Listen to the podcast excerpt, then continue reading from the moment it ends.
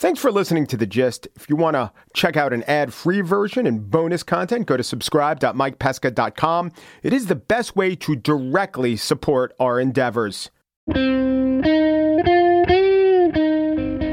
It's Wednesday, June 28th, 2023, from Peachfish Productions. It's The Gist. I'm Mike Pesca. Headline in Business Insider Giant food president says thieves are stealing everything from shrimp to deodorant and warned some grocery stores could close. I could see why, after stealing the shrimp, you'd need something to throw the police off your scent. But in all God's honest truth, this is serious. This really is. This is happening everywhere. You've read about it, no doubt. We have the CEO of Giant telling local media, quote, what we must always do is ensure we can run our stores safely and profitably. If we can't do both those things, I'll have no choice but to close a store. This clearly takes a toll. You've definitely heard about the trend the people in the Washington, D.C. area watching WUSA Channel 9 did not want their giant grocery stores to close, but I noted this portion of the report about the retail thefts at Giant. Inside the store, there's a sign up letting customers know there have been several changes due to significant increase in crime and theft.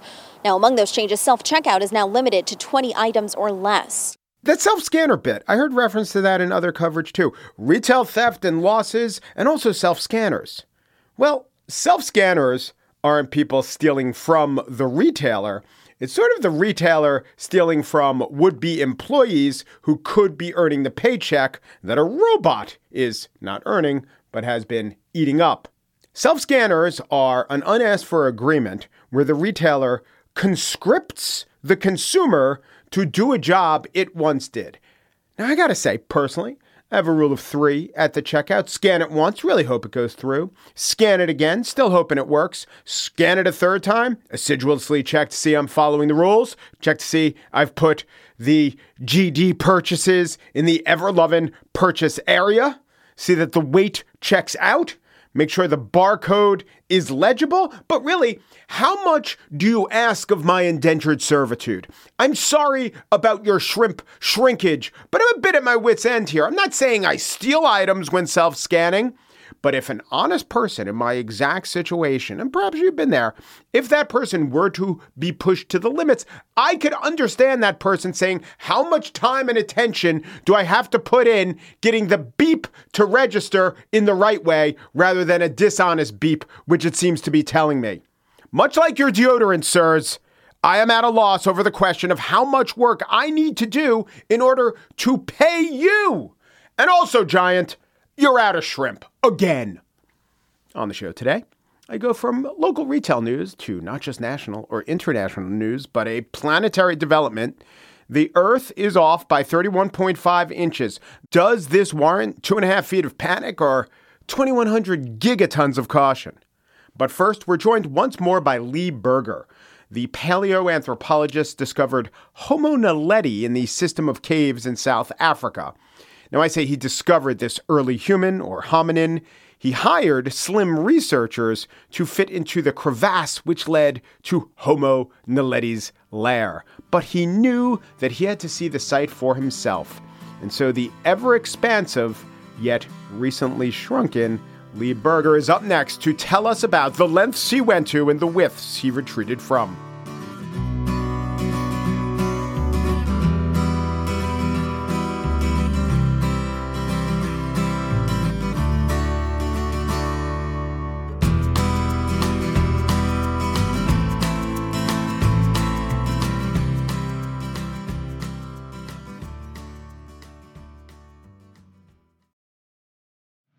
This episode is brought to you by the Jordan Harbinger Show. You've heard me talk about the Jordan Harbinger Show because it's one of my favorites. He does in depth interviews with some of the world's most fascinating minds. I can name a few Barbara Boxer, Anderson Cooper, Michael McFaul, the Ukraine or Russia ambassador talking about Ukraine. One I recently listened to was Stanley McChrystal, the general, the former general, and he told uh, an interesting story about revering Robert E. Lee but then, after having a portrait of him for 40 years, he's a 63 year old man, throwing it in the trash because his wife says, you know, what that picture and that man means to you, it doesn't mean to other people, and you have to understand that. And then in the interview, they got around to the point where McChrystal talked about that interview in Rolling Stone magazine that pretty much ended his career, where uh, got to the desk of Barack Obama and it had McChrystal saying unflattering things about the war effort and just how he talked to his wife and how they decided not to be bitter and not to wallow in it. He could have taken some shots at the process, the reporter, or the president at that point, but he didn't. It was just an overall good interview. It was facilitated by Jordan's excellent interview style.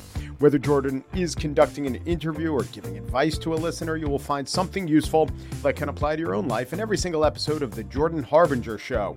That could mean learning how to ask for advice the right way or discovering a little mindset tweak that changes how you see the world. Search for The Jordan Harbinger Show. That's H A R, like the first three letters, and hard, B I N G E, as in how you'll want to catch up on all the episodes on Apple Podcasts, Spotify, or wherever you listen to podcasts.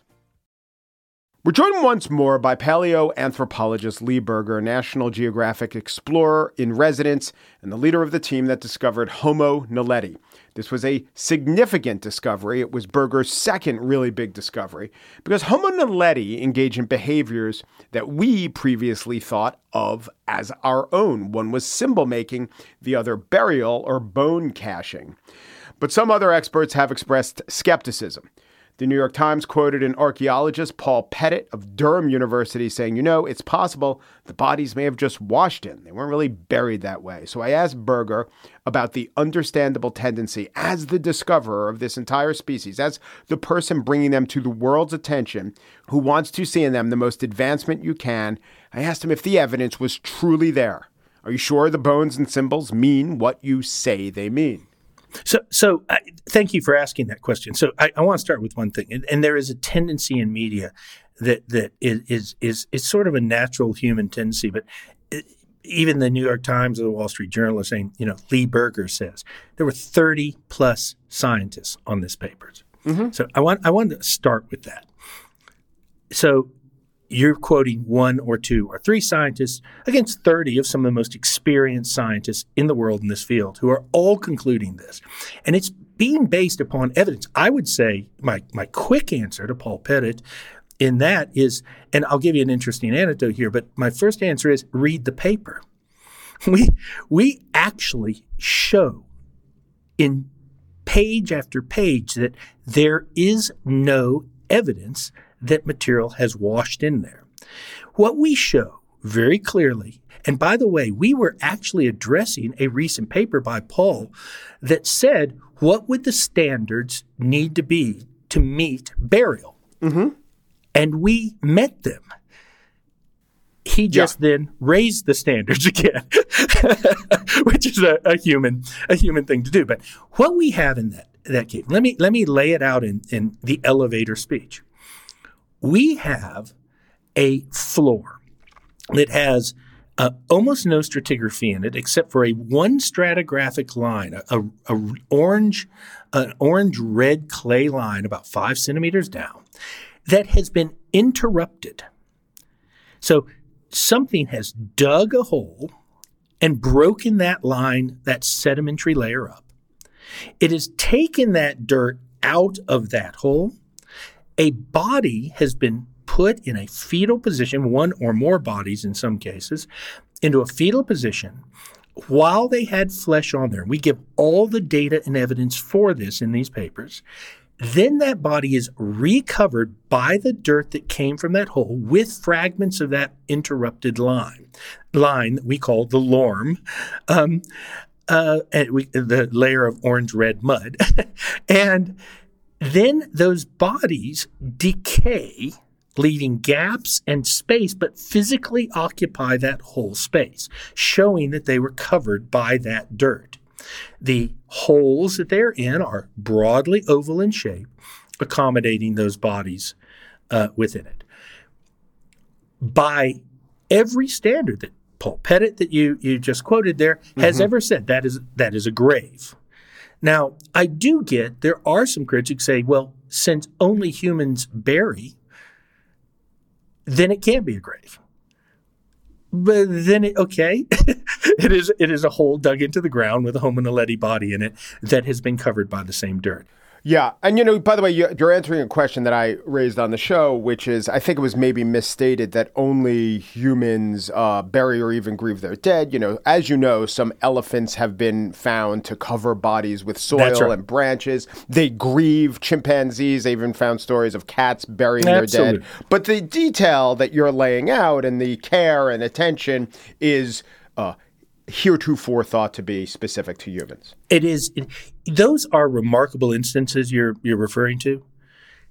This is a human level Mm-hmm, of interaction. Those are those those approach the crudest level of a human in, in, in, interaction that we have. You know, and some people would argue, by the way, that a mother carrying a dead baby around for several days is the opposite of the recognition of death and, and mourning because Right. it doesn't recognize death. And it may be about the- mourning, Yeah, but it's not um, recognizing death. And to make the another comparison to animals, you know, as you know, chimpanzees are give sometimes given uh, a paintbrush and they can make patterns, and the patterns sometimes could resemble something like a crosshatch. So, what is the art that you found? Why are you saying that that is more human than what I've just described? Right. So, so there's a couple of things here. One is that and first I have to be careful. I'm not allowed by my colleagues to use the word art. Art has a very human meaning uh, to it, but let's call them symbols Right. and maybe even meaning-making symbols. Here's why. Um, there are two parts to it. One, a simple answer to yours is that that the the the chimpanzee did not invent the paintbrush, and it was handed to them by a human, and given the medium to do it in that, and often mimicking a human uh, as an example. So that that, but I'm not going to dig too deep in that because I think the general idea of what you're pointing to is right. These are firstly repeated symbols. They're not just this one symbol randomly done in the way a bear right. scratches a tree or a you could get randomly. They are repeated symbols. They are crosses that are made, upside down crosses. There's a fish shaped type thing. That's probably what we want to see.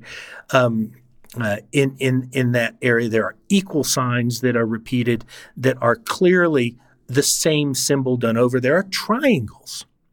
And now triangles are really important, by the way. I showed them to a physicist at, at Carnegie Institute, where I'm also a, a Carnegie Fellow. And the first thing they said when they saw that symbol was they knew math. And I said, Why do you say that? And they said, Well, because the triangle is a very rare form in nature. It occurs in some rare crystal forms and that sort of thing. But it is it, it means that you have an understanding of the equilateral distances between between spaces. And, you know, I don't know whether that's true. Really, we haven't had to ask that question before, but there are powerful shapes that are non-random and repeated across these boards. And then, by the way, did we add they put something on top of them? you know, they took a non-native substance to that immediate moment and covered them in that. And you may have seen some of those images. They're quite striking. Um, and they erased older ones with dirt from the floor. So they smeared them on and then started their own, leaving these things. So, you know, I, I think whatever, and, and one of the things, I, what has been interesting, by the way, in, in the commentary, and let's go back to criticism because that's important and healthy and critique in, in a process like this, because this is a profound thing that we're, we're hypothesizing here. Um, they're doing this into a rock that is half as hard as a diamond, or almost so. That takes effort and intent. So we argue that these are symbols and that they definitely have meaning. Interestingly, there's been almost no scientists I've seen, you may have seen this, but I have not picked that up yet, saying they aren't symbols. They are not really carved, meaning making symbols. The one throwaway, which, you know, I kind of find amusing, I'll explain why, is because humans must have made them. Yeah. Homo sapiens made them. And I find that an astounding leap given this situation because Homo sapiens in sub Saharan Africa, in fact, in most places around the planet, don't go into deep cave spaces with any frequency. Yeah. Um, and they leave evidence behind when they do. Yeah. And that, that there is no evidence of any other humans other than the 47 approximate people that have entered that space that we know of that had been in that space. All the evidence is Homo naledi manipulation, yet humans, in our arrogance to maintain human exceptionalism, say, oh, well, I don't care. The evidence that humans are there are the symbols themselves. So, no humans except the 47 have ever gotten into that space. You're one of the 47, right? I am. How give me give me let's talk a little bit about that process. What were your what was your height and weight when this all started? So I'm, I'm, I'm just under six foot 2 mm-hmm. um, so by far the tallest person who ever made that attempt into there. And uh, at, at, before attempting uh, that, I was I was uh, I was 125 kilograms. I don't know what that is in pounds, but 275 pounds. Yeah, a lot. You were you were what we would call a big guy. I was big guy. yeah, yeah. And so it was out of the question that you would get in there. It, yeah, and then I, you know, I was having, uh, I was turning 58 last year, and uh, realized there were all the, we had this burial paper in play, and we were about to publish it, and I realized that there were these unanswered questions. There were these these contradictions in our data. I was trained as a geologist. I've, I've been working in these systems, and only three geologists had ever been able to get into that space. Mm-hmm. And the explorers and geologists who got in, meant, you know, the vast majority of PhDs had never had never uh, it couldn't sort these problems out. They, they, they, they're little minor problems to someone who deals with, but they're exactly the ones that we deal with in the critiques that, you know, you, you're talking about, you know, which yeah. direction are things flowing? What angles are there? Is the dirt originating from one source or another? Could they have been washed in there? Are there fluvial events? And so I decided that uh, I was going to make an attempt. And so I spent uh, six months losing weight, lost 55 pounds. Yeah. And, um, and, and got in. How'd you, how'd you do it? What were your methods of weight loss? And why do people always ask that? I don't know. I just wondered if you, if you said that's it, I'm only going uh, on uh, slim fast, or if you said no, no. I, you know, I, I I did this wonderful scientific calculation that you, if, as long as you eat less than you than you uh, than you burn, then you lose weight. Exactly. But it's funny, like in the history of weight loss, like I can't think of too many other people whose goal weight is to fit in the parameters of an existing geological structure. because the thing is, as I don't need to tell you, Lee, if you're 6'2 and 220, that's still hard to get into the crevice as you described it. Yeah, no, it was it was terrible. It was yeah. um, it was the most exciting and worst moments of my life. And on the way down, I had to make a decision in three places. On you know, do I do I push because my chest, you know, one of the parts that is compressible, but it's it's it's not comfortable. Would was jammed in certain spaces. My hips were barely passing through my bony parts of my hips. Um, there are, are spaces, and got to remember, this is not. I want to clearly picture this for your audience. This is not a pipe. It's not a 45 meter, a 45 foot pipe. It is a series of crevasses and slots that you move almost 25 feet laterally as you're moving that 45 feet down. And that lateral is not a straight line. So your feet may be going one direction, your pelvis is going another in a slot, your chest and upper body tilted, and your head turned sideways to fit through the one above. And it is that every centimeter of the way down. It is horrendous. It is, there are many places where one arm must be extended above your head, one arm below you, squeezed against your chest to fit through the space below. And that's with gravity.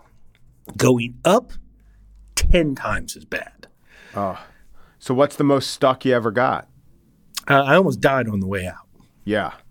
How do you practice for that? I assume they have cameras, right? Do you get any sense of here's where the turns are? It's mapped, isn't it, to some extent? It's not mapped because it's we not. couldn't get that was part of the problem. We couldn't get any mapping instruments into a space that would, would map in that in that side of space. So it was loosely laid out, and that's why our early pictures show it as a kind of chimney and gave a lot of false impressions. Mm-hmm. You know, I, I, I, I spend a great deal of time in spaces. I've never been in an extreme space like this. I've been stuck before, but mm-hmm. I've never been in a space this extreme. And, you know, because to enter a space like this, you have to make a decision that you may lose your life. Yeah. Of all the things you've told me, is there, can you specifically point to one thing that you wouldn't have been able to tell me if you hadn't gone down there? That there were symbols on the wall. You found the symbols? I found them. Wow. 45 or so people had gone in front of me and and missed them. They were right next to the, the hallway between the Hill antechamber burial and the Dinaledi chamber. So, of the two great, I mean, you found a species, you found a burial or caching, but symbols are the other major find of this uh, discovery. I, you know, I think so. I think they are going to be probably one, although I think we have more coming, one of the great discoveries of this. But I think that um, I think that this will unleash a a age of discovering greater recognition of greater complexity in in ancient human relatives in the past. So, other than the fact that, that you saw the symbols and others didn't or couldn't recognize them, you know, there's an analogy between people who lead an expedition but aren't the actual people on the planet. And in fact, it's called to mind by your cave explorers would call themselves underground astronauts. So they're at mission control. A guy named Gene Kranz yep. is directing the mission that we know Neil Armstrong for we don't think that Gene Kranz knows less. It might be psycho. I mean, I'm sure Gene Kranz never even said to himself, I could be an astronaut. But you would have been in that position had you have been always at a remove, knowing what you know, still directing the mission. Would a part of you to this day be regretful? Of course. You know, I sat and you know anyone who's watched my lectures or seen me on television i always used to joke about you know I'll never go down in that system. My ego is too large to get down in that system. You know, but that's also that's a way of coping. You know, you're sitting there staring at a space that that has been incredibly meaningful to your life individually. It is a great, no matter what you make of Homo naledi, it is a great scientific discovery. It's an extraordinary space. It's it is likely their version of Tutankhamun's tomb, and it's a it's an extraordinary space. And of course, I wanted to be there. Um, I would couch that with, well, you know, we can send people with, with that are competent, that can fit, that can make it. But you know, and, and I'm I'm incredibly glad that I, I made that attempt because it was, you know, those those symbols were there. And and you know, I was there for a different mission though. And let me let me defend because there is a I guarantee there's someone listening They'll go, What? Why didn't the others see that? You know, what were they? And no, that's my fault as the team leader. Mm-hmm, mm-hmm. This is an extraordinarily dangerous environment. This is a terrible place to get into. You are risking your life, no matter how thin you are, how small you are, to get in there.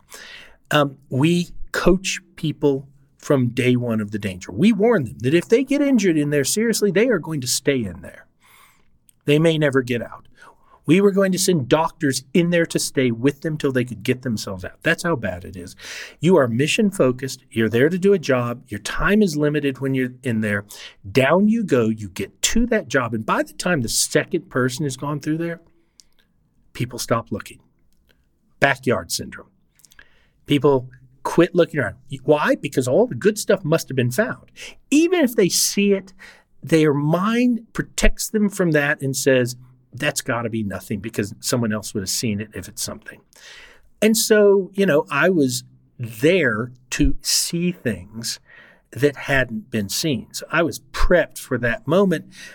And when I saw this passage, you'll hear me on the narration. You know, I go, wow, it, it, it's, it's smaller than I thought, but looks remarkably like a doorway. And then you hear me pause. And then I look to the left of the door because I'm an archaeologist. What do you do when you look at a doorway? You look for signs. you look for meaning making symbols that humans are great yeah. at putting on doorways. And guess what was right to the left of the door? All these symbols were right there. And by the way, you don't believe me, you'll get to watch it. July 17th, the Netflix premiere Cave of Bones airs, and they were there was a cameraman with me. Lee Berger is a paleoanthropologist and National Geographic explorer in residence who led the team which discovered Homo naledi. Lee, thanks so much. Oh, what a pleasure. Love to talk to you again. I, as we get more discoveries, we'll, uh, we can continue the conversation.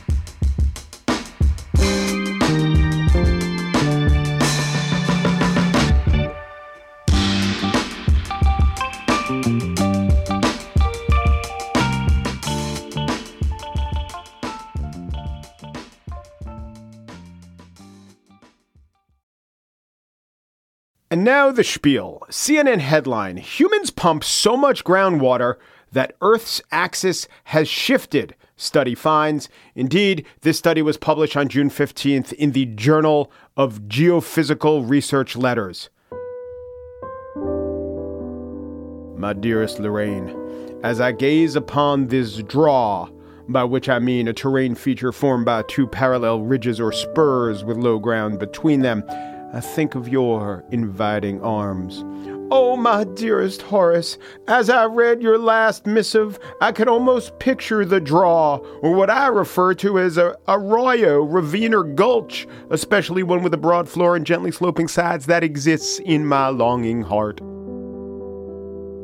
Anyway, according to the study in the uh, Geophysical Research Letters, moving all that water around and sucking it up from the earth has shifted the earth's tilt 31.5 inches eastward, which is a lot, or maybe a little, or something to worry about, or something that just happens. We just didn't know how much until now. It definitely is a thing that happens.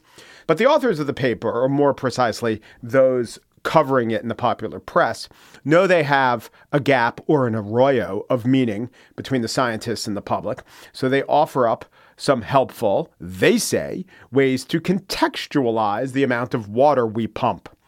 The claim is between 1993 and 2010, which was the period examined by the study, humans extracted more than 2,150 gigatons of groundwater from inside the earth.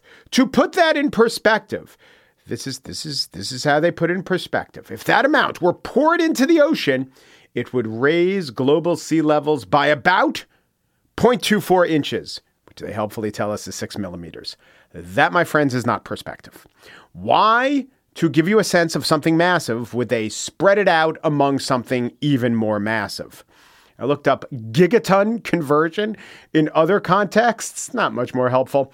So it turns out Greenland is losing ice mass at a rate of 200 83 gigatons per year. And NASA asks, what's a gigaton? So they have a cool video and they superimpose a gigaton, one gigaton of ice over Central Park. And they say it would raise to the height of 341 meters high, which is great, except Central Park's in New York and we don't think in meters. Okay, raised to the height of 1,119 feet high which is a little less than the size of the Empire State Building. All of ice. Maybe we could get our heads around that. The NASA video also makes the claim that 5,000 gigatons is enough to cover the entire state of Texas with 26 feet of water. I don't know why you'd want to do that.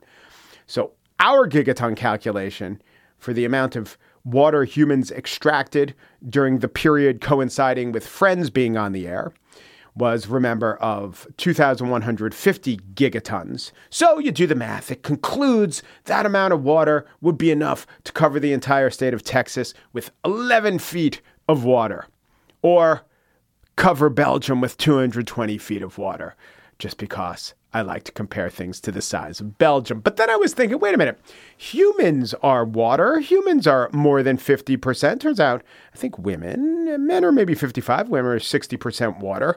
The human biomass is 100 billion tons. Okay, I'm on something, but then I saw that that tons was spelled T O N N E S. Ah, oh, Jesus, it's not the regular tons. That tons is a metric ton. A thousand metric tons is a gigaton. Are you really helping us with any of this, scientists? Anyway, a gigaton is a billion metric tons, meaning the amount of water in all people is about 60 billion tons. So 60 gigatons. It means we have, during the Friends years, extracted enough water to water the entire human population 40 times over. If it worked that way, if we were plants, it doesn't work that way. None of this helps. Also, a metric ton just happens to be slightly bigger than a regular ton to be I don't know, kind of an asshole. The CNN coverage of the paper says, quote, subterranean reserves of liquid water are finite. Once drained, they are slow to replenish. which does not mean finite. It means not finite, just slow, possibly very slow. It gives you some idea of how much any of these people really want us to know or understand, or maybe how much they understand. Here's what I know the poles have moved 31.5 inches. Interesting, sure. Why? Can't say.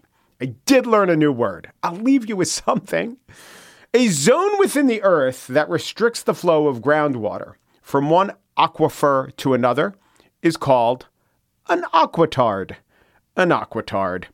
By the way, Dick's Sporting Goods also sells aquitards alongside the tankini, but that aquitard is different from our aquitard. According to CNN, the size of all tankini stacked 13 feet high across the state of Texas would reach a depth of 0.24 inches or about the size of Belgium.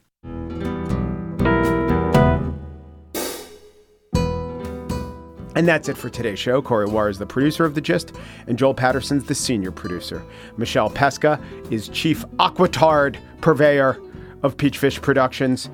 The Gist is presented in collaboration with Libsyn's AdvertiseCast. For advertising inquiries, go to advertisecast.com slash The Gist. Oh, and this is kind of weird, but you know, I have a Substack. It's called Pesca Profundities. And uh, I wrote about a dog who becomes president. It's fiction, but could happen. I don't know. Just thought I'd give that kind of genre a shot. If you want to check it out, I'd be grateful. Ooperu, Peru, Duperu, and thanks for listening.